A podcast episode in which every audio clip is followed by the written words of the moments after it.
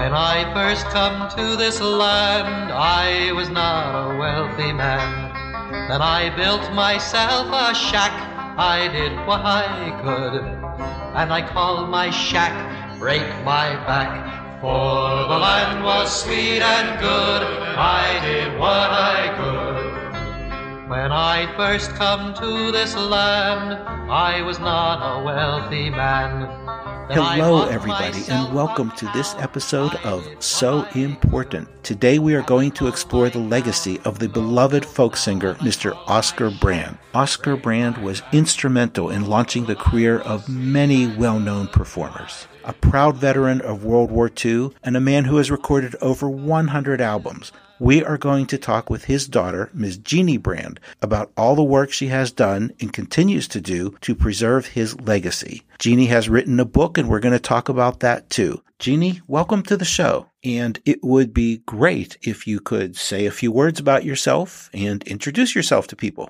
I'm just the daughter of Oscar Brand, but I have three brothers, and we're all about legacy. My brothers are wonderful husbands and fathers, and that's their legacy to my father. I, I've been connected with the World Folk Music Association down here near Washington DC for the last 30 years. So it wasn't difficult to contact them. In fact, they contacted me about uh, doing a tribute concert to him. And the reason that it was so important was that my father had a radio broadcast for 70 years in New York City called the Folk Song Festival. He was he was in the Guinness Book of World Re- Records for the longest running radio broadcast with a single host, only interrupted by 9/11. And so when it was live and I was a little girl, my brother and I would go down there to the radio, sh- you know, the radio station and we'd run around the halls and we'd slide on the freshly waxed floors. There was nobody there that in that, those days it was done on Sunday. And we had a great time. We, there was just one rule and that was stay alive, be quiet, don't interrupt the broadcast. So people marching through were Woody Guthrie, Jean Ritchie, um, Tom Paxton, everybody you could think of who was famous or wanted a voice on the radio would come through dad's broadcast. Dad was putting people on the radio that were sometimes controversial. Um, he had many people who later became famous because he gave them a showcase for their platform. He never got paid for this broadcast. So he was able to put blacklisted folks on in the 50s. Now, if I recall from your book, your father was also very influential with the Newport Folk Festival. There's a great story about how George Wein, who, who was the producer,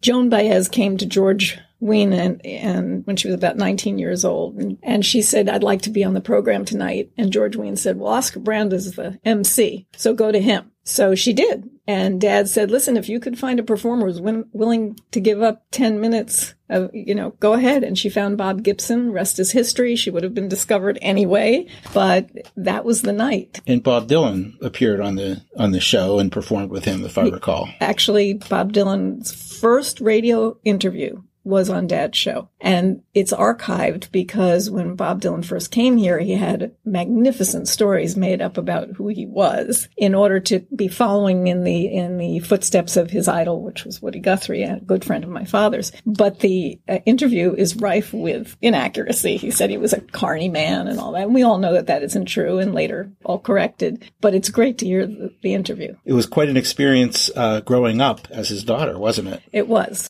I didn't know I had a famous dad. Everybody's parents sang. Uh, Jean Ritchie, who was my godmother, and my father gave marvelous parties at their home. There was always music going on, and it was just a nice way to grow up. But nobody knew that their parents were special because everybody was like that. And you had uh, some interesting babysitters and swim instructors, if I recall from your book. At the Newport Folk Festival in 1969, Arlo Guthrie was doing a workshop in the morning. They used to have these workshops that were open to everybody. And he was working on a song called Alice's Restaurant. And he had been working on it for about two years. And dad sat in and listened and he said, Arlo, and he knew Arlo, he was Arlo's bar mitzvah. That's how they go back. Yeah. Yeah. So he said, Arlo, this song is ready. And he put Arlo on the main stage that night. But that morning, uh, we were all splashing around in the pool. I didn't know how to swim. And there was this gangly teenager with long dark hair eh, and really skinny. And he said, I'll help you out if you need to. And he taught me a little bit how to doggy paddle so I could save my life, basically. And that was Arlo. And as far as the famous babysitters, I mean, this is my favorite story. And that's dad was like most folk singers, always ready for a benefit. People needed help, they were there. In our building lived Eleanor Roosevelt, the first lady, and she needed some help to raise some money at that time. I think it was um, for workers. And he said, "Well, I have a little problem. I'm happy to do it anytime you need, but uh, I have a little daughter, and she needs." a babysitter and, and this is kind of late notice. So Mrs. Roosevelt said, okay, I'll take care of her. Now, the little problem was that I cried all the time. I was a big crier. So uh, Mrs. Roosevelt said, I'll just turn off my hearing aid, no problem. How would you describe his legacy if somebody asked? His legacy is to help absolutely everyone. Anybody I meet, I, I did a, a, program at Oasis, which is a local community for um, ongoing education. 88 people signed up. It was a record. And they all had a story to tell me about my father, and they were all good. They were all about something he did to help them, something he did to help them on the way up. He was curator of the Songwriters Hall of Fame. He gave everyone advice. Uh, they didn't have a place to stay. Here's a couch. And he came down here quite often to sing, sometimes sponsored by the World Folk Music Association showcases, or sometimes he was on his way and I was a salesperson. That's what I did for 44 years. So I would get in touch with the local newspaper, say he was coming, always a sold out performance, the local library, songs for children. I think his legacy is that he could sing for children, for adults, to move people, to help people. And what I want people uh, the most is to remember him. But the other thing is his musical legacy is not to be underestimated. He actually recorded over 100 albums. But what happens with uh, back in the 50s and 60s, you know, your record label would say to you, well, we need a song, we need songs for doctors. So dad would write 12 songs for doctors. The album would be called For Doctors Only, and George Pickow, who's Jean Ritchie's husband, George would take a photograph, a funny photograph of dad. And the album, he would be paid and the album would be put out, but there weren't royalties or anything like that. So after about a hundred recordings, what happened was people would take songs off those recordings and then make their own albums. So what's happened in the, this is very important, what happened in the music industry is that you will find many bootleg albums. You'll find albums that say have his name on them, but had nothing to do with him. That bothers us, not only as children. It's not about the money. It's about who's allowed to take what you own, mm-hmm. what you've copyrighted.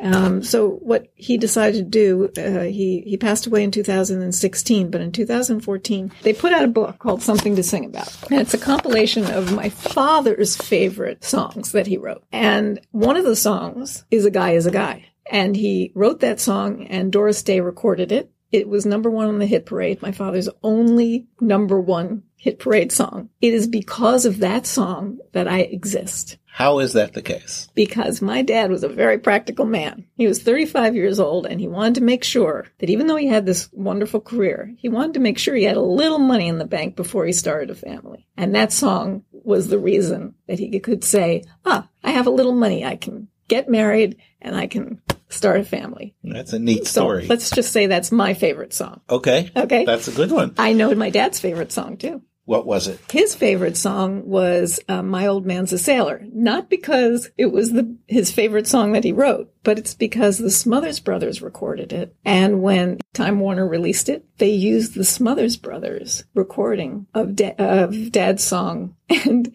he got a big residual. So he says, "Okay, so that's my favorite song." I get the sense from the book that he was a practical guy. very practical man, yeah. very practical man. And you know, in the days before the internet, we were all about learning. He was a very smart man, historian. So if we didn't know something, Dad wouldn't tell us. He would just say, "Look it up." So "Guy is a Guy" was was the reason that I exist. But he wrote two other songs. One was called "Something to Sing About." He's originally from Canada, and it was a Canadian song that was so beloved in Canada that they almost made it the national anthem. That's how beloved it was. He then wrote it for an American version, which at his memorial, um, the World Folk Music Association put together a phenomenal concert, and all my brothers came, and wonderful performers, and they sang something to sing about the American version. From the fair Hawaiian Islands to the Rocky Mountain Highlands, across the prairies, the plains, mighty eastern towers, from Alaska to the great southwest, north to New England's crest, something to sing about this land of ours. I have heard the wild wind sing of places where I have been. Backbone and temperance, whiskey and sin. Names like wild rice and badger jaws. Set down in Santa Claus. Trails of the pioneers named with a. Then the other song that I picked out as his favorite and mine is called Touch the Earth. And Touch the Earth, it makes you cry when you hear it because he was a poet. He, he had beautiful mem- melodies. My father wrote this song and it touches your heart in a way that makes you want to be a better person. So that, that's definitely my favorite. The last that I'll mention, and there are thousands, is called When I First Came to This Land. And that's the one that most people know. And it was very important to him because they immigrated from Canada to Brooklyn, New York to find a cure for polio for my father. Uh, Dad had uh, one leg shorter than the other um, for his entire life. He was a big man, six foot two, and nobody knew this about him. He just wore a special shoe. You you always seem to have some irons in the fire, Yes. and I'm wondering what are some of the things that you have planned as part of your effort to keep the legacy alive. Well, there are a couple of things. I did write a book. The book is called The Folk Singer's Daughter. Now, at the time I wrote it, my father was working on his biogra- autobiography. So he always wanted me to be a writer, but you know, life takes different turns. Whenever I wrote something, he would tell me it was wonderful. I worked for Fragments magazine, a literary quarterly published twice a year. That's our big joke. And there were many, many years that I had tremendous responsibilities with home life and I just was never able to get anything out there. So when I told him I was writing a book, he was very pleased. The one thing I couldn't write, of course, was his biography. He was writing that. So I decided to write my own memoir. And that came about uh, because I had lost a little bit of my memory. I bunked my head. The story is not important, but I couldn't remember my childhood very well. And I went on Facebook and there was a group called Greenwich Village Kids or the Greenwich Village, or I don't even remember what it was at the time because it, it morphed into something else. But I asked to join and I said who I was and a gentleman answered me and said, Jeannie, this is Lawrence. And I said, do I know you? And he said, do you know me? You were at my wedding. We went to school together. So suddenly it jogs You a got a memory. circle. Yes. Sorry to expand And this, a little bit. this gentleman who I absolutely adore said to me, just write, write everything you can remember as an exercise. It really was an exercise.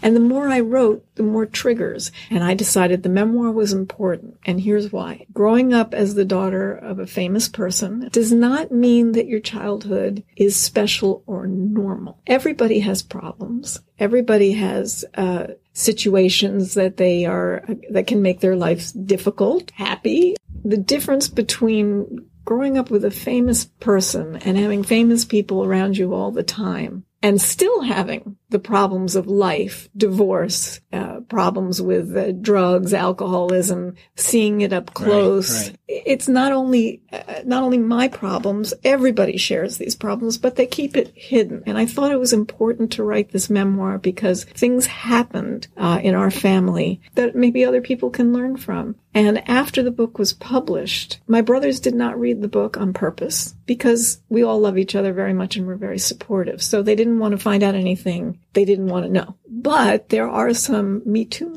moments in the book. There's stories about my father that only I would know. And he relied on me quite heavily uh, to bring up my brothers and to, to help him. So I have only good and loving memories. There's a great moment at the end of the book where you told him about that. So, um, in the last year of my father's life, and he was still active, the, the show continued uh, up until its 71st year. In the last year, I visited him four times because he lived in New York and I'm down here near Washington. And I said to him, Daddy, you know, I wrote a book. And he just smiled ear to ear. And I just knew his approval. He was so happy that finally I had achieved a dream of his for me. So it, it became my dream. That's a beautiful Thank story. You. And it sounds like you had a great relationship with oh, him. We did. Very special. And what, what's coming up next? Um, the World Folk Music Association would also like me to help promote a little bit so more people know about them. And so I, I might be do, teaching a class at Oasis again, but this time would have more emphasis on the World Folk Music Association. I'd really like to get some of my father's um, Let's Sing Out archive. You can see them on YouTube. They are his Canadian Broadcasting Company's television show.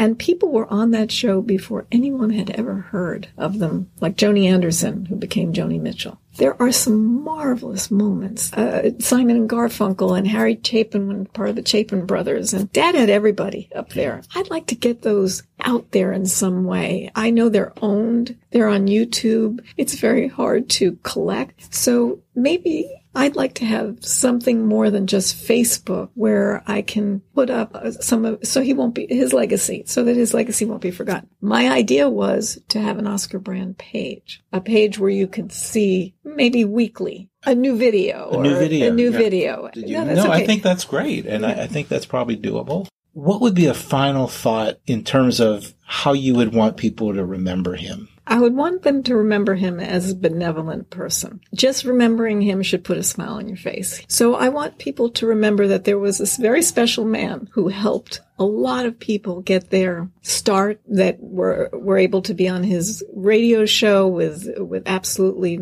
no constraints that he he had a story to tell and he told it and everybody loved him and laughed. It sounds like he was a good man and he has a great daughter. Oh, thank you. Doing great work. Thank you. I've really enjoyed this. Thank you very much for joining me. I appreciate it, Monty. Thank you so much.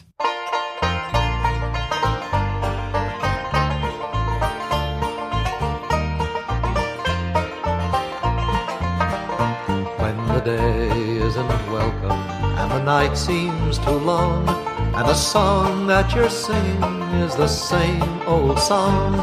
When the cost of just living seems much more than it's worth, touch the earth, touch the earth.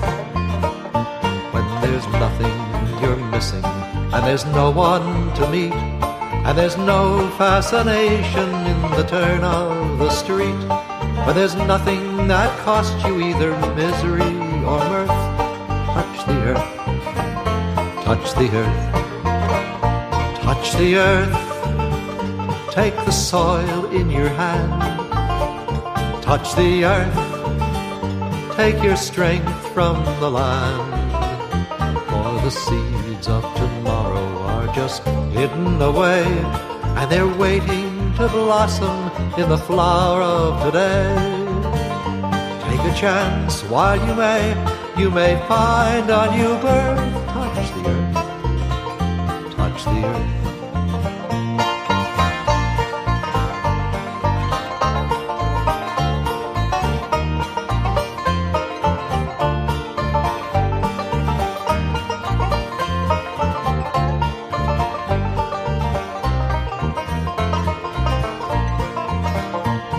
the earth, take the soil in your hand.